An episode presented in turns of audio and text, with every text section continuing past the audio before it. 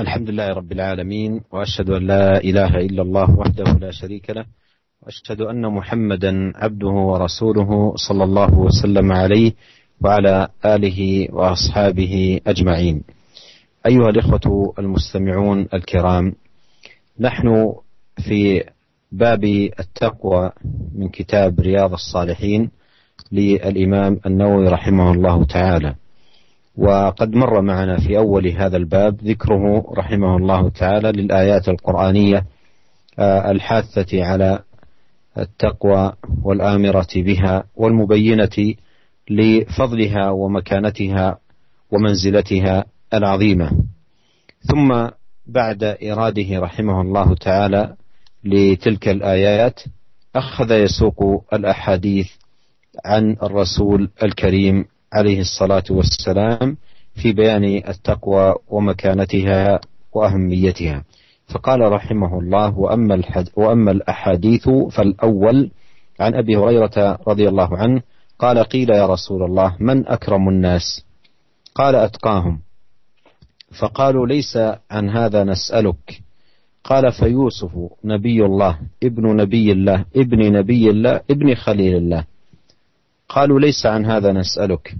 قال فعن معادن العرب تسألوني خيارهم في الجاهلية خيارهم في الإسلام إذا فقهوا متفق عليه. قال وفقه بضم القاف على المشهور وحكي كسرها أي علموا أحكام الشرع. هذا الحديث من جملة الأحاديث الدالة على فضل التقوى وعظيم مكانتها. حيث إن النبي عليه الصلاة والسلام بين أن أكرم الناس عند الله وأعلاهم منزلة أتقاهم لله سبحانه وتعالى. وهذا نظير ما جاء في القرآن في سورة الحجرات قول الله سبحانه وتعالى إن أكرمكم عند الله أتقاكم.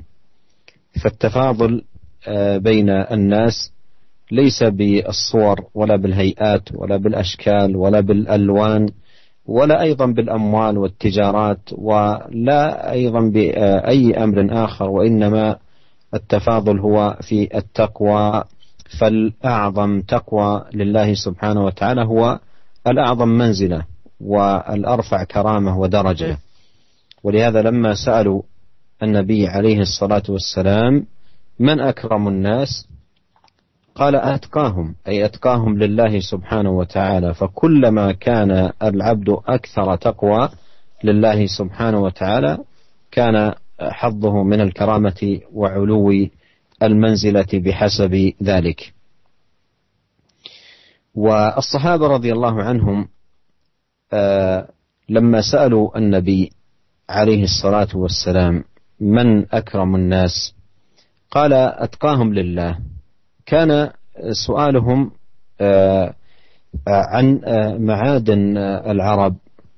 كان سؤالهم عن معادن العرب ومرادهم آه، لكن النبي عليه الصلاة والسلام صرف الأذهان إلى حقيقة الكرامة وحقيقة المنزلة ألا وهي تقوى الله سبحانه وتعالى. فقال لما قالوا من أكرم الناس؟ قال أتقاهم لله عز قال أتقاهم أي لله عز وجل. فقال ليس عن هذا نسألك. قال فيوسف نبي الله ابن نبي الله ابن نبي الله ابن خليل الله. فأيضا نبههم على هذه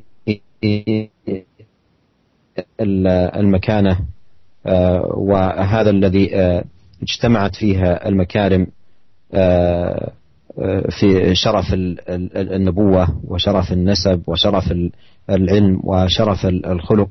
قال يوسف نبي الله ابن نبي الله ابن نبي الله ابن خليل الله. والنسب كله أنبياء الذي ذكره آه، النبي عليه الصلاة والسلام. والأنبياء هم صفوة الله وخيار عباده وأشرفهم منزلة عنده سبحانه وتعالى. فقال الصحابة رضي الله عنهم ليس عن هذا نسألك. فقال عن معادن العرب آه، تسألونني عن معادن العرب تسألونني ف آه، خيارهم في الجاهلية خيارهم في الإسلام إذا فقهوا. فإذا كان عند الإنسان آه، نسب وحسب وجاه ومكانة فعرف بها وأصبح للناس مكانة في في نفوسهم بها. فمن كان كذلك فخياركم في الجاهلية خياركم في الإسلام ولكن بهذا القيد الذي ذكره النبي عليه الصلاة والسلام قال إذا فقهوا أي إذا علموا أحكام الشرع إذا علموا أحكام الشرع. فرجعت الفضيلة إلى العلم بدين الله سبحانه وتعالى والقيام بما أوجبه الله سبحانه وتعالى على عباده شاهد القول من هذا الحديث أنه دال على عظيم مكانة التقوى ورفيع منزلتها وأن الأشرف والأعلى مكانة الأتقى لله عز وجل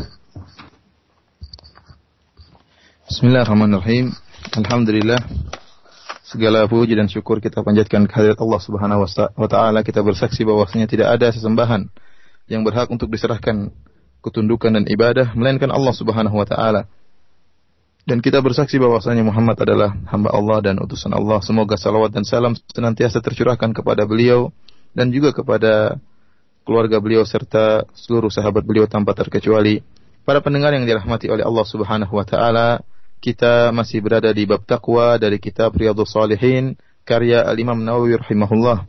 Dan pada pertemuan yang lalu eh, kita telah membahas tentang ayat-ayat yang disebutkan oleh Al-Imam Nawawi di awal dari kitab dari di awal dari bab takwa ini yang di mana ayat-ayat tersebut ayat-ayat dari Al-Qur'an menjelaskan tentang hakikat takwa dan juga mendorong memotivasi untuk bertakwa bahkan memerintahkan kita untuk bertakwa kepada Allah Subhanahu wa taala serta menjelaskan tentang bagaimana kedudukan yang tinggi yang dimiliki oleh takwa dalam agama Islam ini.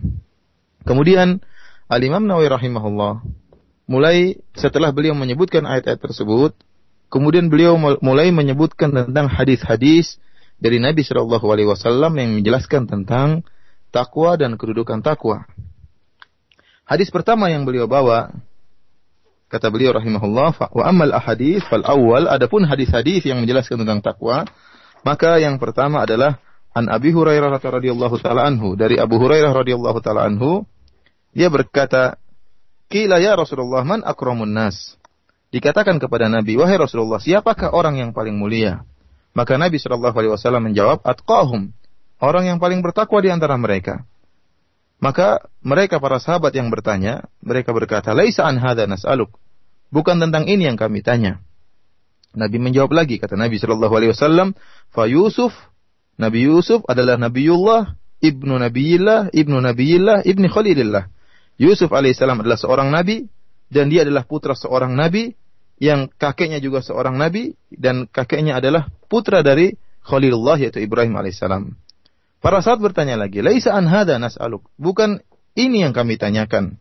Maka Nabi SAW berkata, "Fa'an ma'adinil Arab tas'aluni?" Apakah kalian bertanya tentang orang-orang ya, pilihan dari bangsa Arab yang kalian tanyakan? Kata Nabi SAW, "Khiyaruhum fil jahiliyah, khiyaruhum fil Islam idza faquhu." Sebaik-baik mereka, mereka yang terbaik di zaman jahiliyah, mereka itulah yang terbaik dalam Islam jika mereka fakih jika mereka paham tentang ilmu agama. Dan kalimat fakuhu atau fakihu kata Imam Nawawi maknanya adalah alimu ahkam syara yaitu mereka paham tentang hukum-hukum syariat. Para pendengar yang dirahmati oleh Allah Subhanahu wa taala, hadis ini di antara hadis-hadis yang menjelaskan tentang keutamaan takwa dan bagaimana tingginya kedudukan takwa. Ya. Di mana Nabi Shallallahu alaihi wasallam dalam hadis ini menjelaskan bahwasanya orang yang paling mulia di sisi Allah Subhanahu wa taala adalah atqahum, yang paling bertakwa di sisi Allah Subhanahu wa taala. Yang paling mulia adalah yang paling bertakwa. Dan ini mirip dengan firman Allah Subhanahu wa taala dalam surat Al-Hujurat kata Allah Subhanahu wa taala, "Inna akramakum 'indallahi atqakum." Sungguhnya yang paling mulia di antara kalian di sisi Allah Subhanahu wa taala atqakum, yaitu yang paling bertakwa di antara kalian. Karenanya ini adalah penjelasan bagi kita seluruhnya bahwasanya kemuliaan ya yang ada pada manusia, perbedaan kemuliaan yang ada di antara manusia bukan ditinjau dari hayat, dari kondisi fisik tubuh atau dari keadaan tubuhnya atau warna kulitnya atau keindahan rupanya. Bukan bukan itu. Kemuliaan diukur bukan dari keindahan tubuh atau keindahan rupa ya bukan dari fisik yang hebat bukan demikian juga ketakwaan tidak dilihat atau kemuliaan seorang hamba tidak dilihat dari harta yang yang ia miliki ya. Yang kita tahu bahwasanya e, di masyarakat kebanyakan di masyarakat orang mengukur kemuliaan seorang dengan hartanya. Semakin banyak harta seorang semakin dimuliakan. Akan tetapi dalam syariat Islam yang paling mulia ya kemuliaan itu diukur dengan ketakwaan. Yang paling mulia di sisi Allah Subhanahu wa taala yang paling bertakwa di sisi Allah Subhanahu wa taala. Semakin tinggi tingkat ketakwaannya semakin tinggi kedudukannya dan kemuliaannya di sisi Allah Subhanahu wa taala oleh karenanya tatkala para sahabat bertanya kepada Nabi Shallallahu alaihi wasallam tentang Man akramun nas? Siapakah orang yang paling mulia? Nabi SAW menjawab langsung dengan spontan Nabi menjawab atqahum yaitu orang yang paling yang paling bertakwa. Ya. Para sahabat tatkala bertanya kepada Nabi Shallallahu Alaihi Wasallam, maksud mereka adalah tentang orang-orang Arab yang paling mulia, orang-orang pilihan Arab yang paling mulia maksud mereka. Akan tapi Nabi Shallallahu Alaihi Wasallam bukannya tidak tahu maksud mereka. Perhatikan di sini. Bukannya Nabi SAW tidak tahu maksud dari pertanyaan para sahabat. Akan tapi Nabi SAW ingin memalingkan perhatian mereka kepada perkara yang sangat penting. Bahwasanya kemuliaan diukur dengan ketakwaan. Oleh karena begitu pertama kali para sahabat bertanya, siapakah orang yang paling mulia? Dan maksud mereka adalah bertanya tentang orang-orang Arab yang paling mulia. Nabi SAW memalingkan jawaban jawabannya dengan berkata, atqahum. Yaitu orang yang paling bertakwa di antara mereka. Kemudian Para sahabat berkata, wahai Rasulullah, bukan ini yang kami tanyakan. Nabi SAW kembali memberi jawaban dengan contoh yang lain. Kata Nabi SAW, orang yang paling bertak, yang paling mulia adalah Yusuf. Adalah Nabi Yusuf alaihissalam seorang Nabi. Ibnu Nabiyillah dan dia adalah bapaknya Nabi Yusuf juga Nabi Yakub seorang Nabi. Kemudian Ibni Nabiyillah, bapaknya Nabi Yakub juga adalah Nabi Ishak, juga seorang Nabi. Ibni Khalilillah dan bapaknya lagi Nabi Ibrahim alaihissalam. Yang ini merupakan silsilah para Nabi yang di sini Nabi SAW ingin menjelaskan bahwasanya Nabi Yusuf alaihissalam nasabnya itu mengumpulkan tentang ilmu, kemudian ke kemuliaan ilmu, kemudian akhlak dan dan ini sebagai contoh kepada para sahabat tentang orang yang mulia yaitu seorang nabi yang mengumpulkan nasab yang mulia dan juga uh, ilmu yang mulia dan akhlak yang mulia. Mereka berkata lagi para sahabat, "Laisa an hadza nas'aluk." Bukan tentang ini yang kami tanyakan wahai Rasulullah sallallahu alaihi wasallam. Akhirnya Rasulullah SAW berkata, Kalian bertanya kepada aku tentang orang paling mulia di antara orang-orang Arab, maka Nabi SAW menjelaskan, ya, khiyaruhum fil jahiliyah, khiyaruhum fil Islam idza faquhu. Sungguhnya yang terbaik di antara orang-orang Arab di zaman jahiliyah, di zaman jahiliyah, mereka itulah yang terbaik setelah Islam dengan syarat, ya. Ada syarat yang Rasulullah SAW sebutkan yaitu apa? Idza faquhu jika mereka paham tentang hukum-hukum syariat. Maka dari sini, ya, Rasulullah SAW ingin ingin menjelaskan bahwasanya jika seorang di zaman jahiliyah dia memiliki nasab dan dia memiliki kedudukan, memiliki jah dan makanah kedudukan dan dia dikenal oleh masyarakatnya bahwasanya dia adalah orang yang mulia dengan nasabnya, dengan kedudukannya, ya. Maka jika kemudian dia masuk Islam, ya, dan dia memahami ilmu syariat, maka dia pula lah yang akan paling mulia di sisi Allah Subhanahu wa taala. Oleh karenanya, kembalilah kemuliaan kepada perkara yang sangat penting yaitu tentang ilmu. Oleh karenanya Nabi SAW mengatakan, "Idza fakuhu jika mereka benar-benar memahami ilmu syariat." Jadilah kemuliaan ya kembali kepada masalah pemahaman tentang ilmu syariat dan kembali kepada takwa. Yang jadi perhatian kita dalam hadis ini di mana Nabi SAW menjelaskan bahwasanya orang yang paling mulia di sisi Allah Subhanahu wa taala yaitu atqahum, orang yang paling bertakwa di antara mereka.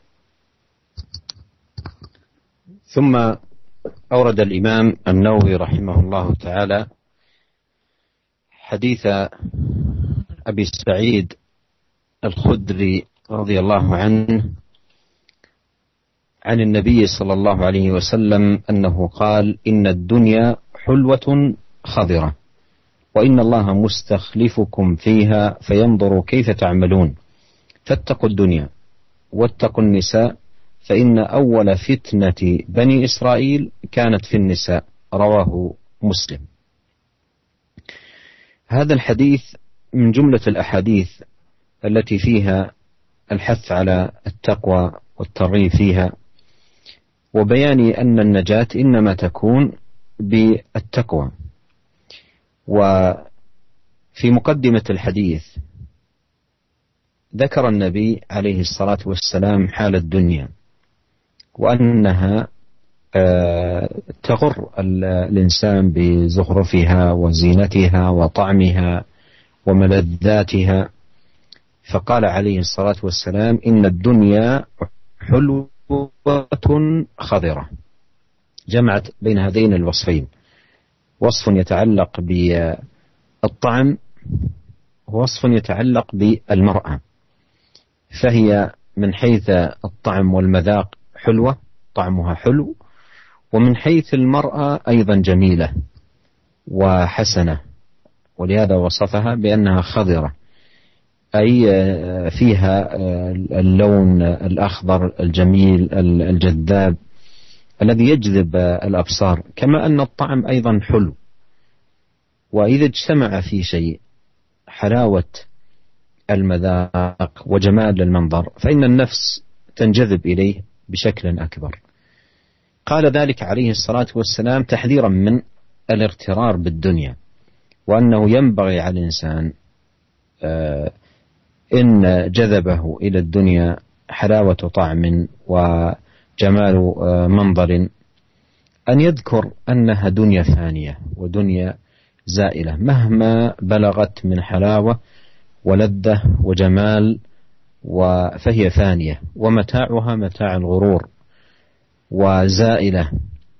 لا تبقى للإنسان حلاوتها ولا يبقى أيضا الإنسان مع حلاوتها. وكل ما أوتي الإنسان من حلاوة الدنيا فهو لا يسلم فيه من آه، منغصات ومكدرات.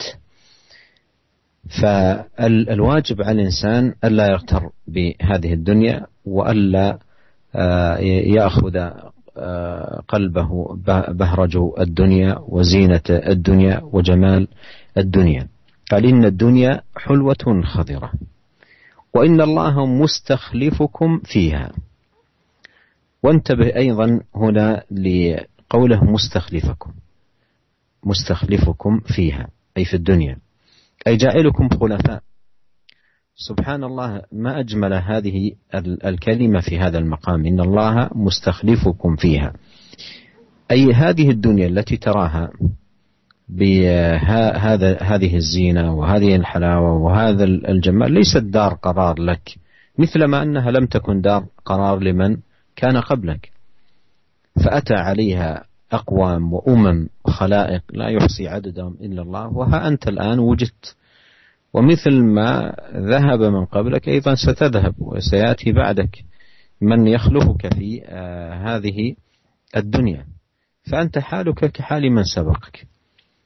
آه، أمضوا في هذه الدنيا مدتهم المحدودة وأمدهم المعدود ثم رحلوا عنها.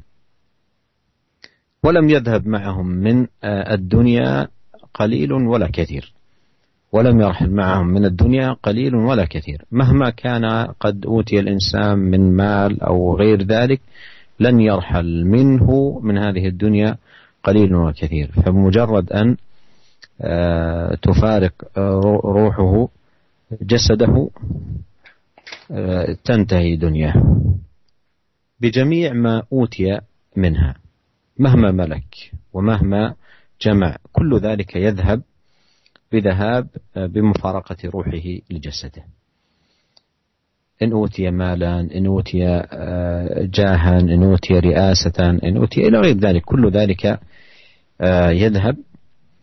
فإذا الدنيا حلوة خضرة وأيضا أنت مستخلف فيها. مستخلف أي كان عليها قبلك قوم ثم جئت أنت على إثرهم ثم ستذهب ويأتي قوم آخرون. فالناس في هذه الدنيا خلائف يخلف بعضهم بعضا. ثم هنا أيضا ما غرض هذا الاستخلاف؟ لماذا استخلفنا الله سبحانه وتعالى في هذه الدنيا؟ قال عليه الصلاة والسلام فينظر كيف تعملون. إذا أنت مستخلف في هذه الدنيا لتمتحن. لتمتحن. يمتحنك الله سبحانه وتعالى. يمتحنك بهذه الدنيا. الذي استخلفك فيها. ينظر كيف تعمل. والله جل وعلا لم يخلقك لهذه الدنيا وإنما خلقك لعبادته. وأوجدك لطاعته وما خلقت الجن والإنس إلا ليعبدون. فأنت لم تخلق لهذه الدنيا. والدنيا سخرت لك. سخرها الله سبحانه وتعالى لك. فلا يشغلك ما سخر لك عما خلقت لأجله وهو عبادة الله سبحانه وتعالى. اذا ينتبه الإنسان في هذا المقام إلى أنه مستخلف في هذه الدنيا ليمتحن ويبتلى الذي خلق الموت والحياة ليبلوكم أيكم أحسن عملا. ثم حذر عليه الصلاة والسلام بعد هذا البيان العظيم من الافتتان بالدنيا والاغترار بها. قال فاتقوا الدنيا أي لا تغرنكم. فمتاع الدنيا متاع الغرور، المتاع الزائل الفاني الذي لا يبقى. فلا تغرنكم الدنيا. مهما رأيتم فيها من جمالا وحلاوة طعم حسن مذاق إلى غير ذلك لا تغرنكم الحياة الدنيا وإياكم أن تفتنوا بها. وأن تكون هي أكبر همكم ومبلغ علمكم. فاتقوا الدنيا. أي كونوا منها على حذر. ثم حذر عن شيء مخصوص في الدنيا لعظم الفتنة فيه والاغترار فيه في كثير من الناس وهو النساء. قال واتقوا النساء. أي احذروا آه، الافتتان في آه، آه، من من الدنيا خاصة بالنساء. فعمم أول أولا ثم خصص. مما يدل على أن الافتتان في النساء في هذه الدنيا من أعظم أبواب الافتتان وأشدها وأخطرها. قال واتقوا النساء. أي احذروا الافتتان آه، بالنساء فإن المرأة فتنة. المرأة فتنة. بل قال عليه الصلاة والسلام ما رأيت آه، آه، فتنة أضر على الرجال من النساء. ففتنة النساء فتنة عظيمة وشديدة. قال واتقوا النساء فإن أول فتنة بني إسرائيل كانت في النساء. وهذا يدعون فيه عليه الصلاة والسلام إلى أخذ العبرة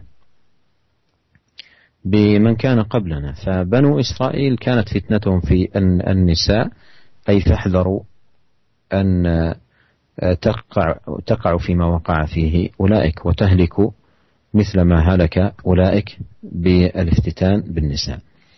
إذا هذا يتطلب أولا من جهة المرأة أن تتقي الله سبحانه وتعالى بحجابها بسترها بقرارها في بيتها ويكون خروجها للحاجة. وإذا خرجت تخرج محتشمة لا أن تكون والعياذ بالله أداة فتنة في المجتمع الذي تعيش فيه. لأن بعض النساء فعلا آه، رضيت لنفسها أن تكون أن يكون وجودها في مجتمعها وفي هذه الدنيا مجرد أداة فتنة للرجال. ولهذا كل ما أرادت أن تخرج تبالغ في الزينة وتبالغ في الجمال والتعطر ولبس الحلي ولبس أيضا الملابس القصيرة أو التي تكشف عن جوانب جذابة من جسدها فكل تفكيرها في كل يوم بهذه الصفة. ثم ماذا؟ ثم ماذا إذا استمرت؟ أليس هذا الجسد ستلقى الله به وسيحاسبها الله على ما كانت تمارسه من أمور وأعمال وشنائع؟ فالواجب على المرأة أن تتقي الله سبحانه وتعالى في نفسها وألا تكون في هذه الدنيا مجرد فتنة تبدي جمالها ومحاسنها لتغري هذا وتفتن ذاك وتضر بالآخر إلى غير ذلك. بل عليها أن تتقي الله سبحانه وتعالى وأن تراقب الله وأن تخاف الله وأن تحذر من سخط الله وأن تذكر أن هذا الجسد مهما أوتي من جمال وزينة يدرج يوما في حفرة من الحفر ويهال عليه التراب ثم يبدأ الحساب والعقاب. فلتتق الله ولتعد لذلك اليوم عدته. ومن جهة أخرى في تنبيه للرجال وحث لهم ألا يغتروا بفتنة النساء وأن يتقوا فتنة النساء وأن يتجنبوا هذه الفتنة العظيمة وأن يحذروا مواردها ومصادرها وأن يتقوا الله سبحانه وتعالى في ذلك. وقد قال الله عز وجل في القرآن قل للمؤمنين يغضوا من أبصارهم ويحفظوا فروجهم ذلك أزكى لهم إن الله خبير بما يصنعون. Para pendengar yang dirahmati oleh Allah Subhanahu wa taala, kemudian Al Imam Nawawi rahimahullah membawakan hadis yang kedua dari Abu Sa'id Al-Khudri radhiyallahu taala anhu dari Nabi sallallahu alaihi wasallam di mana Nabi sallallahu alaihi wasallam bersabda, "Inna dunya hulwatun khadirah." Sungguhnya dunia itu manis dan hijau. Wa inna Allah mustakhlifukum fiha dan Allah Subhanahu wa taala menjadikan kalian khalifah di atas muka bumi. Fayanzuru kaifa ta'malun. Kemudian Allah Subhanahu wa taala akan melihat bagaimana kalian beramal. Fattaqu dunya wattaqun nisa. Ya, takutlah kalian kepada dunia dan hati-hatilah kalian kepada para wanita. Fa inna awwala fitnati Bani Israel kanat fin nisa. Karena sungguhnya fitnah yang pertama kali menimpa Bani Israel adalah fitnah wanita. Hadis ini hadis yang diriwayatkan oleh Al-Imam Muslim dalam sahihnya. Para pendengar yang dirahmati oleh Allah Subhanahu wa taala, uh, ini merupakan salah satu hadis dari hadis-hadis yang menjelaskan akan pentingnya bertakwa dan menjelaskan bahwasanya uh, keselamatan tidak mungkin diperoleh kecuali dengan ketakwaan. Ya. Sebagaimana dalam hadis ini di awal hadis ini Nabi Shallallahu Alaihi Wasallam menjelaskan tentang kondisi dunia, bahwasanya dunia memperdaya manusia, ya. memperdaya manusia dengan keindahannya, dengan perhiasannya. Oleh karenanya Nabi Shallallahu Alaihi Wasallam bersabda, Inna dunia hulwatun khadirah. Sungguhnya dunia itu manis dan hijau. Rasulullah SAW memberikan dua sifat kepada dunia. Sifat yang berkaitan dengan rasa dan sifat yang berkaitan dengan pemandangan. Nabi mengatakan hulwah. Dunia itu manis. Itu jika dirasakan, maka rasanya manis, rasanya lezat. Kemudian kata Nabi SAW, khadirah. Dunia itu hijau yang menjelaskan tentang indahnya dunia. Memiliki pemandangan yang indah ya. Karena warna hijau ya warna yang indah dan warna yang menarik. Menarik pandangan-pandangan mata manusia.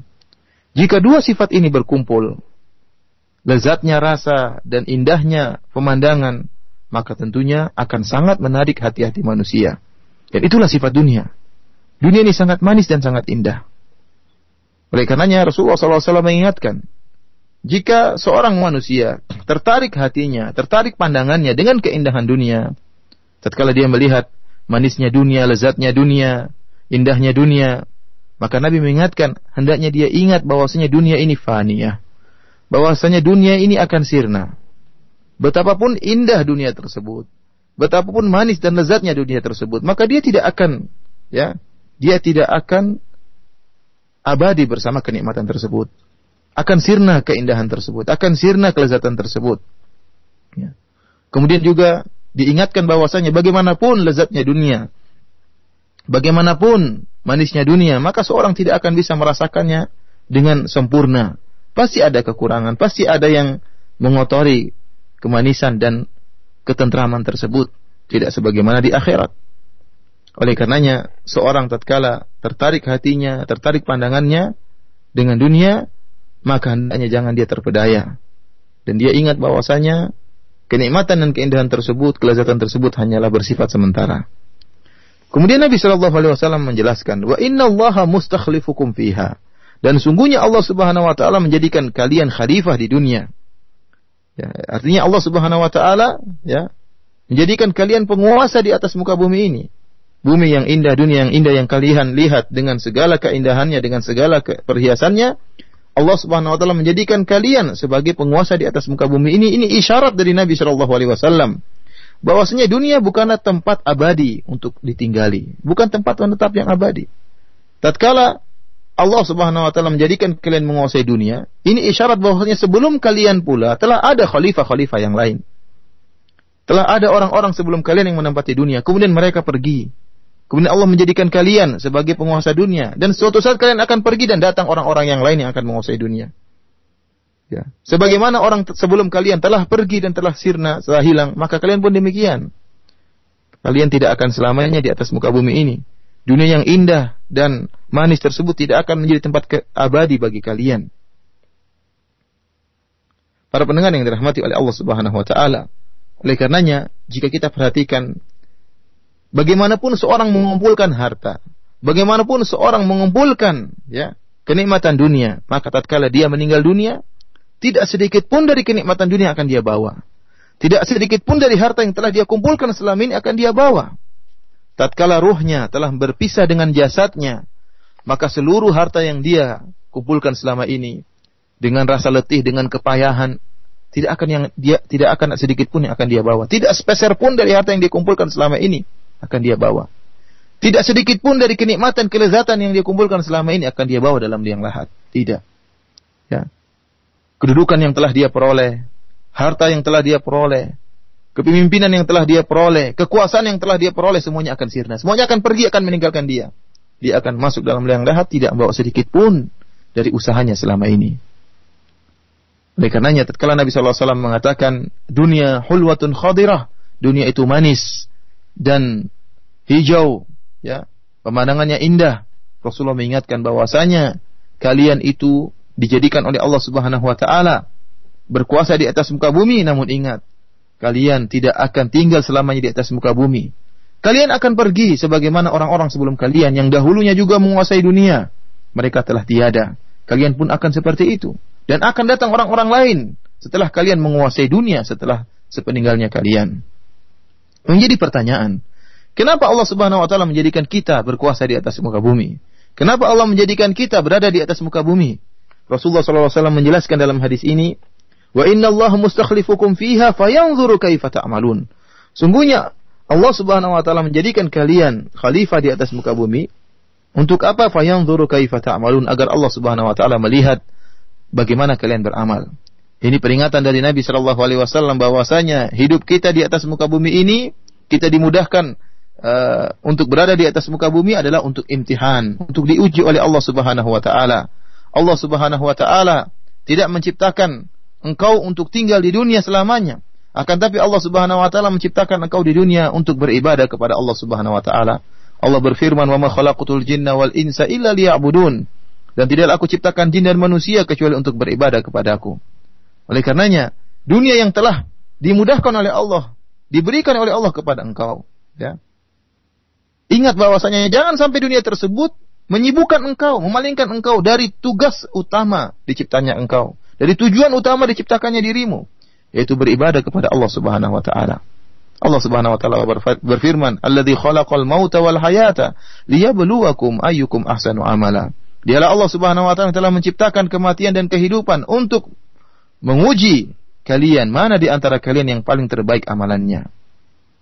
Kemudian Rasulullah sallallahu alaihi wasallam mengingatkan tentang bahayanya fitnah dunia.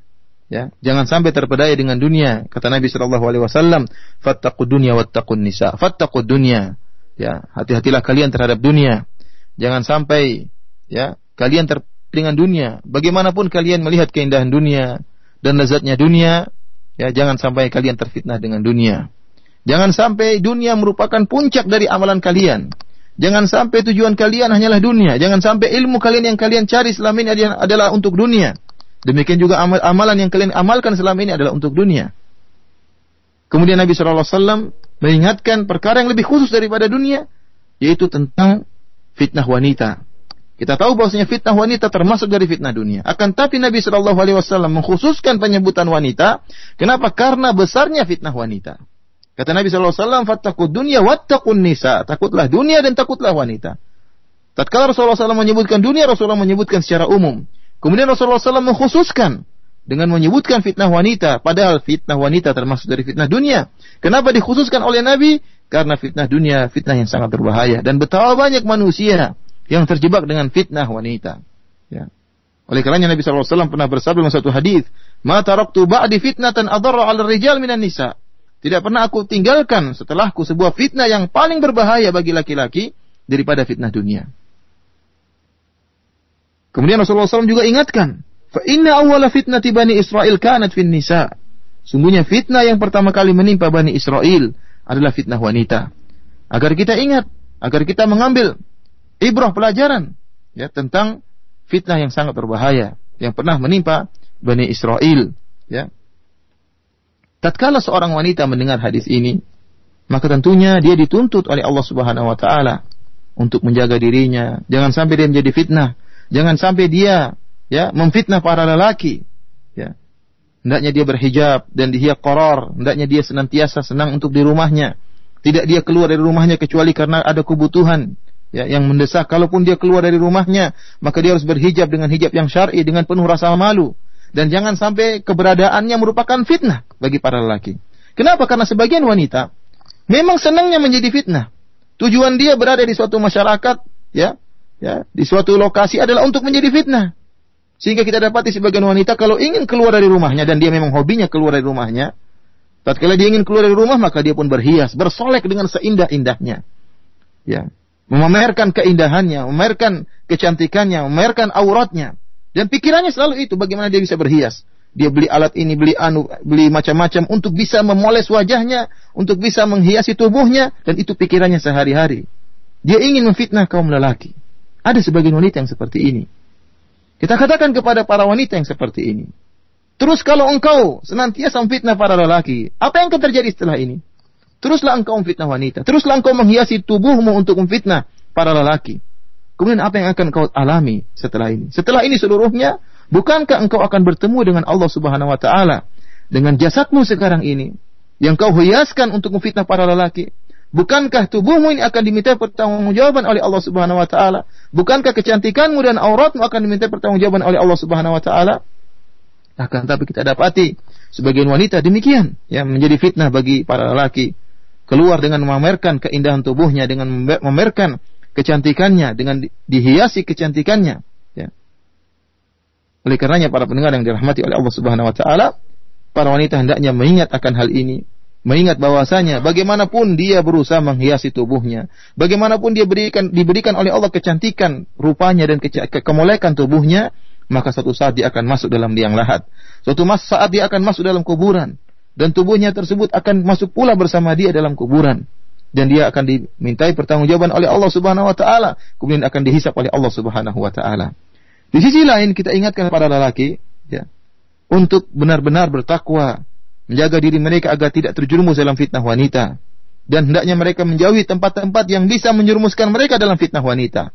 Sumber-sumber fitnah wanita dia jauhi, bukan para laki kemudian sengaja datang tempat berkumpulnya para wanita, tempat berkumpulnya e, berhiasnya para wanita itu namanya sengaja untuk datang ke tempat fitnah, hendaknya dia menjauh tempat fitnah. Bukankah Allah Subhanahu wa taala telah berfirman, "Kullil mu'minina yaghuddu min absarihim wa yahfadhu furujahum, dzalika azka lahum, innallaha khabirum bima yasnaun." Kata Allah Subhanahu wa taala, katakanlah bagi laki-laki mukmin untuk menundukkan pandangan mereka, ya, untuk menjaga kemulan-kemulan mereka. Dzalika azka lahum dan ini lebih suci bagi mereka. Innallaha khabirum bima yasnaun. Sungguhnya Allah Subhanahu wa taala Maha mengetahui apa yang mereka lakukan. ثم أورد الإمام النووي رحمه الله تعالى حديث ابن مسعود رضي الله عنه أن النبي عليه الصلاة والسلام قال كان يقول اللهم إني أسألك الهدى والتقى والعفاف والغنى. رواه مسلم. وهذا الحديث ساقه الإمام النووي رحمه الله تعالى لبيان أن التقوى وغيرها من الخصال الحميدة إنما تنال بالالتجاء إلى الله والصدق مع الله في سؤاله. وأنك أيها المؤمن إذا عرفت خصال الخير فاسأل الله سبحانه وتعالى أن يمنحك إياها وأن يمن عليك بها وأن يجعلك من أهلها. لا يمكن أن تهتدي إلا إذا هداك الله ولا يمكن أن تتقي إلا إذا جعلك الله من المتقين ولا يمكن أن تبلغ العفاف وأن تنال الغنى إلا بمن من الله سبحانه وتعالى وتفضل. فإذا صلاح أحوالك الدينية والدنيوية كل ذلك بيد, بيد الله. فالجأ إلى الله في تحصيل ذلك دعاء وسؤالا وطلبا. وأيضا بذلا للأسباب ومجاهدة للنفس. وحقيقة الإمام النووي رحمه الله أجاد وأفاد. لما ساق الآيات والأحاديث في الحث على التقوى والترغيب فيها وبيان مكانتها العظيمة أتبع ذلك بالدعاء. كأنه يقول لنا عرفتم التقوى عرفتم مكانتها عرفتم منزلتها إذا ادعوا الله سبحانه وتعالى الجوا إلى الله. فجدير بنا أيها الأخوة المستمعون أن نحفظ هذا الدعاء وأن نحافظ عليه وأن ندعو به كثيرا. اللهم إني أسألك الهدى والتقى والعفاف والغنى. أربع كلمات لكنها جمعت لك الخير كله خير الدنيا والآخرة. أما الهدى فالمراد به في هذا المقام وفي هذا السياق أن يمن الله عليك بالعلم النافع الذي تهتدي به تعرف به طريق الخير من طريق الشر. لأن كثير من الناس يمشي في هذه الحياة بلا هدى بلا علم لا يعرف دينه لا يعرف شرع الله لا يعرف أحكام دين الله ليس عنده هدى يهتدي به. فعلى العبد أن يسأل الله أن يهديه وأن يمن عليه بالهدى. وأن يكون عبدا مهتديا بهداية الله سبحانه وتعالى له. والأمر الثاني التقى أي أن يجعلك سبحانه وتعالى من المتقين والتقوى هي فعل الأوامر واجتناب النواهي. فاتباع السؤال بالهدى بسؤال التقوى فيه التنبيه على الجمع بين العلم والعمل. العلم في الهدى والعمل في التقى. لأن تقوى الله حقيقتها أن تعمل بطاعة الله سبحانه وتعالى وأن تجتنب نواهيه عز وجل. والعفاف المراد به أن, أن, أن تعف نفسك بأن تجنبها كل أمر آه، يسخط الله عز وجل. ولا يرضاه لعباده. تعف نفسك عن الحرام تعف نفسك عن الفواحش تعف نفسك عن الآثام تعف نفسك عن المال الحرام. والأمر الرابع في الحديث الغنى. والغنى هو غنى النفس. وأن تكون آه، آه، غنيا عن آه، التعلق بالمخلوقات وأن, وأن تكون فقيرا لرب العالمين. سبحانه وتعالى مفتقرا إليه محققا عبودية الافتقار إلى إلى الله عز وجل. ترجو رحمته وتخاف عذابه. والغنى غنى النفس. ليس الغنى عن كثرة العرض كثرة المال وإنما الغنى غنى النفس. وأن يكون فقرك إلى الله سبحانه وتعالى. هذا الحديث من فوائده إضافة إلى ما سبق بيان أن الإنسان لا يملك لنفسه نفعا ولا ضرا وإنما الأمر بيد الله. وهذا فيه إبطال التعلقات الفاسدة بغير الله من من يتعلقون بقبور أو بأولياء أو ب مهما كان الإنسان ومهما بلغ لا يملك لنفسه آه، هدى ولا تقى ولا عفافا ولا غنى فضلا عن أن يملك ذلك لغيره. ولنقرأ هذا الحديث مرة ثانية وهو في صحيح مسلم. ابن مسعود رضي الله عنه يقول أن النبي صلى الله عليه وسلم أي سيد ولد آدم وأفضل الخلق وأكملهم عند الله كان يقول في دعاء. النبي عليه الصلاة والسلام كان يقول في دعاء اللهم إني أسألك الهدى. والتقى والعفاف والغنى هكذا كان يقول عليه الصلاة والسلام في دعاء يلجأ إلى الله. فإذا الواجب على العبد أن لا يلجأ إلا إلى الله وأن لا يسأل إلا الله وأن وأن وأن يدرك أن جميع المخلوقات مهما علت مكانتها وارتفعت منزلتها لا تملك لنفسها نفعا ولا ضرا فضلا عن أن تملك شيئا من ذلك لغيرها. فالأمر كله بيد الله. بيده سبحانه وتعالى العطاء والمنع والخفض والرفع والقبض والبسط والعز والذل والحياة والموت كل شيء بيد الله. فنلجأ دائما في جميع حاجاتنا وجميع طلباتنا إلى ربنا سبحانه وتعالى مخلصين له الدين ومخلصين له الدعاء.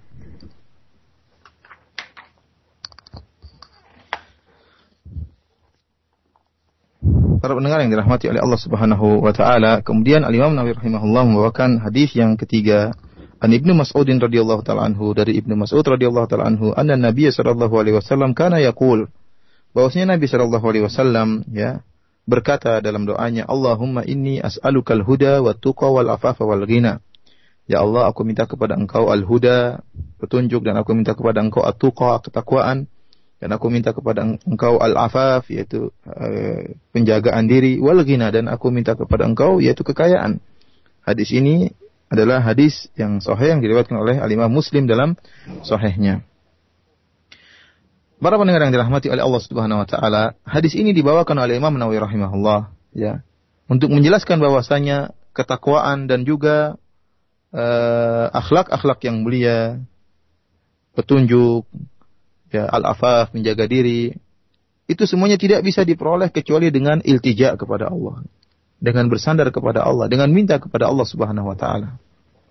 Oleh karenanya jika kita telah mengetahui tentang akhlak-akhlak yang mulia perangai-perangai yang mulia maka hendaknya kita minta kepada Allah Subhanahu wa taala.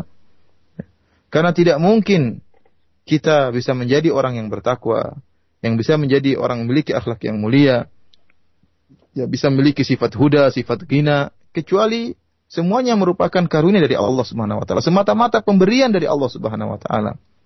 Karenanya kita harus berdoa kepada Allah Subhanahu wa taala. Seluruh kebaikan kita, baik kebaikan di dunia maupun kebaikan di akhirat, seluruhnya di tangan Allah Subhanahu wa taala. Ya. Oleh karenanya kita minta kepada Allah Subhanahu wa taala, berdoa kepada Allah Subhanahu wa taala disertai dengan berusaha, disertai dengan ikhtiar. Seakan-akan Imam Nawawi rahimahullah ya, kita lihat dalam bagaimana cara Imam Nawawi membawakan hadis hadis ini maka sungguh indah. Al Imam Nawawi telah uh, sangat baik dalam membawakan hadis-hadis dan ayat-ayat. Ya, tatkala Al Imam Nawawi rahimahullah menyebutkan tentang ayat-ayat yang menjelaskan tentang keutamaan takwa dan pentingnya takwa, Demikian juga setelah beliau menyebutkan tentang hadis-hadis Rasulullah Wasallam yang menjelaskan tentang kedudukan takwa di Islam, kedudukan yang sangat tinggi. Kemudian Al Imam Nawawi membawakan hadis ini yang menganjurkan kita untuk berdoa kepada Allah agar dianugerahkan rasa takwa kepada Allah Subhanahu wa taala. Seakan-akan Al-Imam Nawawi berkata kepada kita, seakan-akan beliau Al-Imam Nawawi rahimahullah berkata kepada kita, jika kalian telah membaca ayat-ayat dan mengetahui ayat-ayat dan hadis-hadis yang menjelaskan tentang pentingnya takwa dan ketinggian takwa di sisi Allah Subhanahu wa taala, maka berdoalah kepada Allah. Mintalah kepada Allah Subhanahu wa taala agar kalian di, dianugerahkan sifat takwa. Lihatlah dalam hadis ini ya, Rasulullah sallallahu alaihi wasallam berdoa, Allahumma inni as'alukal huda wa tuqa wal afaf wal gina. Ya Allah, aku minta kepada Engkau al-huda. Yang pertama, yang kedua at-tuqa, yang ketiga al-afaf, yang keempat al-gina. Empat ya, empat kalimat yang dikumpulkan oleh Nabi Shallallahu alaihi wasallam. Meskipun hanya empat kalimat, akan tapi pada hakikatnya dia telah mengumpulkan seluruh kebaikan, seluruh kebaikan seluruhnya, ya kebaikan seluruhnya tergabung dalam empat kalimat ini. Adapun al-huda, ya, Maksudnya di sini yang dimintai oleh di, yang diminta oleh Nabi Shallallahu Alaihi Wasallam agar diberikan al-huda. Kalau kita lihat konteks hadis ini, maka maksudnya adalah ilmu syar'i. Ilmu yang dengan ilmu tersebut seorang bisa membedakan antara kebaikan dan keburukan. Kenapa? Karena banyak dari manusia, banyak orang-orang yang mereka tidak memiliki petunjuk. Ya, al-huda secara bahasa diartikan petunjuk. Maksudnya di sini adalah ilmu. Ya. Banyak orang yang berjalan tanpa ilmu, terjerumus dalam kesalahan, dalam keburukan dia tidak paham. Oleh karenanya seorang hamba minta kepada Allah Subhanahu wa taala agar diberi petunjuk, bisa membedakan antara kebaikan dan bisa membedakan antara keburukan, antara amalan-amalan soleh dengan amalan-amalan yang buruk. Kemudian perkara yang kedua yang dimintai oleh Nabi Shallallahu Alaihi Wasallam yaitu at-tuqa, itu takwa. Maksudnya apa? Yaitu engkau ya bertakwa kepada Allah Subhanahu Wa Taala dengan menjalankan perintah-perintah Allah Subhanahu Wa Taala dan menjauhi seluruh larangan-larangan Allah Subhanahu Wa Taala. Tatkala Nabi Shallallahu Alaihi Wasallam menyebutkan minta kepada Allah takwa setelah meminta huda, ya seakan-akan ini merupakan isyarat bagi kita harus digabungkannya antara ilmu dengan amal. Karena takwa pada hakikatnya adalah bentuk amalan. Setelah huda, huda adalah ilmu. Oleh karenanya kita minta kepada Allah Subhanahu wa taala Huda dan takwa artinya kita minta kepada Allah agar dimudahkan untuk bisa menggabungkan antara ilmu dan beramal. Bukan hanya berilmu tanpa amalan dan bukan amalan tanpa ilmu akan tapi kita beramal tanpa ilmu. Kemudian perkara yang ketiga adalah al-afaf, yaitu hendaknya engkau menjaga dirimu, ya. Menjaga dirimu dari segala perkara, jangan sampai kau terjerumus dalam perkara yang bisa mendatangkan kemurkaan Allah Subhanahu wa taala. Jagalah dirimu jangan sampai terjerumus dalam perkara-perkara yang diharamkan oleh Allah Subhanahu wa taala. Perkara-perkara yang dilarang oleh Allah Subhanahu wa taala. Dan perkara yang keempat yaitu al-ghina. Yang dimaksud di sini kekayaan adalah kayanya hati, kekayanya jiwa. Ya, yaitu engkau jiwamu kaya sehingga engkau tidak bergantung kepada makhluk sama sekali. Ya. Engkau menjadi orang yang fakir tapi fakir kepada Allah Subhanahu wa taala. Engkau menjadi orang yang sangat butuh bukan kepada makhluk, tapi engkau senantiasa merasa butuh kepada Allah Subhanahu wa taala, sangat butuh kepada Allah Subhanahu wa taala, mengharapkan rahmat Allah Subhanahu wa taala dan takut kepada azab Allah Subhanahu wa taala. Sebagaimana Rasulullah SAW menjelaskan, bukanlah kekaya namanya ya, bukanlah kaya dari kathratil arab, bukan dari banyaknya harta benda seorang itu kaya. Akan tapi gina adalah gina nafs. Kekayaan yang hakiki adalah kayanya jiwa. Inilah empat perkara yang di yang Nabi SAW berdoa dan minta kepada Allah Subhanahu wa taala. Dan di antara faedah dari hadis ini ya bahwasanya manusia itu tidak memiliki tidak mampu untuk menguasai untuk dirinya baik kemanfaatan maupun kemudaratan. Ya, ini penjelasan bagi kita bahwasanya tentang salahnya orang-orang yang mereka ber, terikat hati mereka dengan makhluk, ya. Mereka pergi ke kuburan minta kepada penghuni kubur, salah manfaat dan kemudaratan, kemanfaatan, kemudaratan semuanya di sisi Allah Subhanahu wa taala. Kita baca kembali hadis ini, perhatikan. Kata Ibnu Mas'ud radhiyallahu taala anhu, "Anna Nabi sallallahu alaihi wasallam kana yaqul." Rasulullah sallallahu alaihi wasallam berdoa, "Ya Allah, aku minta kepada Engkau petunjuk dan ketakwaan dan afaf dan gina." Siapa yang berdoa? Nabi sallallahu alaihi wasallam. Dialah sayyidu waladi bani Adam. Dialah Nabi wasallam, nabi yang terbaik, penghulu seluruh umat manusia. Manusia yang paling mulia, yang pintu surga tidak terbuka kecuali diketuk oleh Nabi Wasallam. Meskipun demikian dan telah dijamin masuk surga, ya, dijamin dengan akhlak yang mulia. Meskipun demikian Nabi Wasallam berdoa kepada Allah Subhanahu Wa minta kepada Allah Subhanahu Wa Taala agar dianugerahi akhlak-akhlak yang mulia. Ya, ini sangat menjelaskan kepada kita bahwasanya makhluk bagaimanapun tinggi kedudukannya, Bagaimanapun mulianya kedudukannya, bahkan seorang nabi pun, bahkan Rasulullah Shallallahu Alaihi Wasallam, maka dia tidak bisa mendatangkan kemanfaatan untuk dirinya dan tidak bisa menolak kemudaratan dari dirinya. Seluruhnya di tangan Allah Subhanahu Wa Taala. Jika dia tidak menguasai kemanfaatan dan kemudaratan untuk dirinya, bagaimana dia bisa menguasai kemanfaatan dan kemudaratan untuk orang lain? Lebih tidak mungkin lagi. Perkara seluruhnya adalah di tangan Allah Subhanahu Wa Taala Dialah Allah Subhanahu wa taala yang menghidupkan dan mematikan. Dialah Allah Subhanahu wa taala yang meninggikan dan merendahkan. Dialah Allah Subhanahu wa taala yang memberikan hidayah. Dialah Allah Subhanahu wa taala yang melapangkan rezeki dan menyempitkan rezeki. Seluruhnya di, di tangan Allah Subhanahu wa taala. Oleh karenanya hendaknya kita senantiasa butuh kepada Allah. Kita serahkan dan kita ungkapkan segala kebutuhan kita kepada Rabbul Alamin yang menguasai alam semesta ini.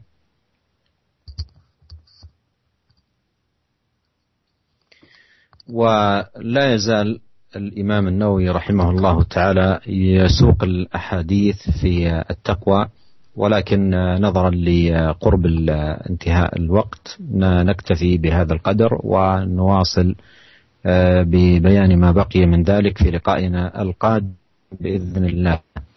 أستودعكم الله الذي لا تضيع ودائعه وأسأل الله أن ينفعنا وإياكم بما علمنا وأن يجعلنا من عباده.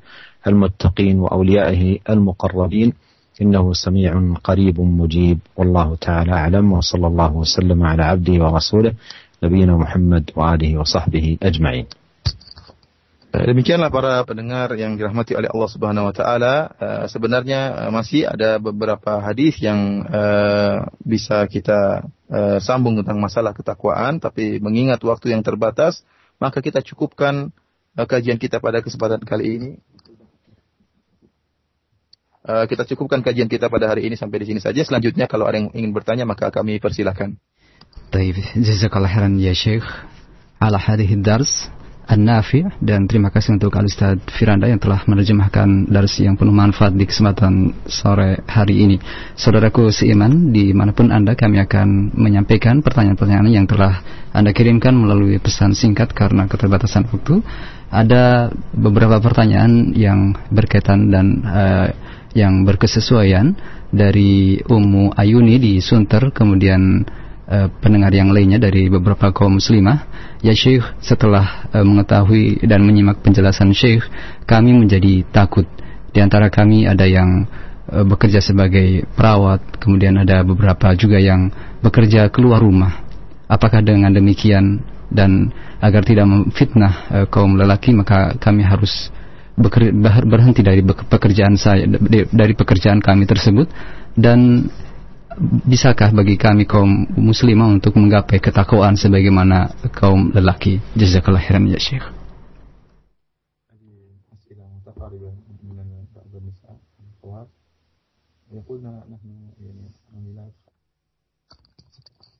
الذي أستطيع أن أقوله في هذا المقام اولا أسأل الله الكريم رب العرش العظيم بأسمائه الحسنى وصفاته العليا أن يمن علينا أجمعين رجالا ونساء بالهدى والتقى والعفة والغنى. وأسأله سبحانه وتعالى بأسمائه الحسنى وصفاته العليا أن يشرح صدورنا للخير وأن يعيننا على قبول الحق ولزومه واتباع شرع الله سبحانه وتعالى وأن يكون أهم مهماتنا أن يرضى عنا ربنا سبحانه وتعالى. وأيضا في هذا المقام أذكر بأن الواجب على الأخت المسلمة أن يعظم خوفها من الله وأن تعظم مراقبتها لله وأن تتذكر وقوفها بين يدي الله سبحانه وتعالى وأن تحذر سخطه وغضبه سبحانه وتعالى ومقته. فهذا الذي أستطيع أن أقوله وأيضا أدعو الاخوات الكريمات وفقهن الله سبحانه وتعالى لكل خير أن يعدن أيضا سماع الكلام والتامل في المعاني وإذا عرف الإنسان الحق وبلغه فليتق الله سبحانه وتعالى. والغرض هو ألا تكون المرأة بهذه الصفة. فمن كانت بهذه الصفة فلتحاسب نفسها قبل أن يحاسبها الله ولتزن عملها قبل أن توزن. عليها أن تحاسب نفسها ما دامت الآن في دار العمل. قبل أن توضع في القبر وقبل أن تقف بين يدي الله سبحانه وتعالى فعندها الآن فرصة للمحاسبة. أسأل الله الكريم أن يوفق الجميع. هؤلاء الأخوات اللاتي قدمن هذا السؤال وتقديم السؤال لا شك أنه يدل على خير ورغبة في الخير ومثلهن أيضا كثير في المستمعات. أسأل الله عز وجل أن يكتب للجميع التوفيق والخير والسداد Uh, beliau mengatakan bahwasanya yang mampu untuk beliau katakan yang pertama yang sangat penting yaitu beliau berdoa kepada Allah Subhanahu wa taala dengan nama-nama Allah yang indah dan sifat-sifat Allah yang maha tinggi agar Allah Subhanahu wa taala menganugerahkan kepada kita seluruhnya baik para lelaki maupun kaum wanita agar Allah menganugerahkan kepada kita huda, petunjuk dan ketakwaan dan afaf dan ghina dan agar Allah Subhanahu wa taala melapangkan dada kita untuk bisa mendengarkan kebaikan dan untuk bisa menerima kebaikan dan untuk bisa mengamalkan kebaikan yang telah kita ilmui dan agar Allah Subhanahu wa taala menjadikan kita bahwasanya perhatian kita yang menjadi konsentrasi kita adalah bagaimana agar Allah Subhanahu wa taala meridai kita. Dalam kehidupan kita yang itu yang kita cari. Semoga Allah menjadikan kesibukan kita ya. Urusan kita semata-mata mencari keridhaan Allah Subhanahu wa taala. Dan uh, dalam uh, uh, kondisi yang ini maka beliau menjelaskan bahwasanya yang wajib bagi uh, seorang wanita muslimah untuk mem, yaitu untuk membesarkan rasa takutnya kepada Allah Subhanahu wa taala ya. Dan hendaknya dia ingat bahwasanya dia akan dikubur dikuburkan ya di liang lahat dan dia akan dibangkitkan oleh Allah Subhanahu wa taala dan dia akan berdiri di hadapan Allah Subhanahu wa taala mempertanggungjawabkan segala gerak-geriknya, segala tingkah lakunya. Dan hendaknya dia takut jangan sampai terkena kemurkaan Allah Subhanahu wa taala. Ya. Dan beliau Syekh juga mengajak para akhwat yang bertanya demikian juga para akhwat yang lain untuk kembali mendengarkan pengajian kita hari ini dan kembali merenungkan ta'ammul, merenungkan apa yang beliau sampaikan tadi. Ya, jangan sampai yang Tujuan dari pengajian tadi kita ini, tujuannya adalah jangan sampai seorang wanita memiliki sifat-sifat yang tercela tadi yang setelah disebutkan. Jangan sampai dia menjadi seorang wanita yang fitnah para lelaki. Berusaha agar dia menjauhkan dirinya dari sifat-sifat tersebut. dan hendaknya para akhwat ya para ummahat agar mereka menghisap diri mereka sebelum mereka dihisap oleh Allah Subhanahu wa taala ya hendaknya mereka menghisap menghisap diri mereka sebelum mereka dikuburkan diletakkan dalam liang kubur kemudian dibangkitkan oleh Allah Subhanahu wa taala kemudian dihisap oleh Allah Subhanahu wa taala. Ya.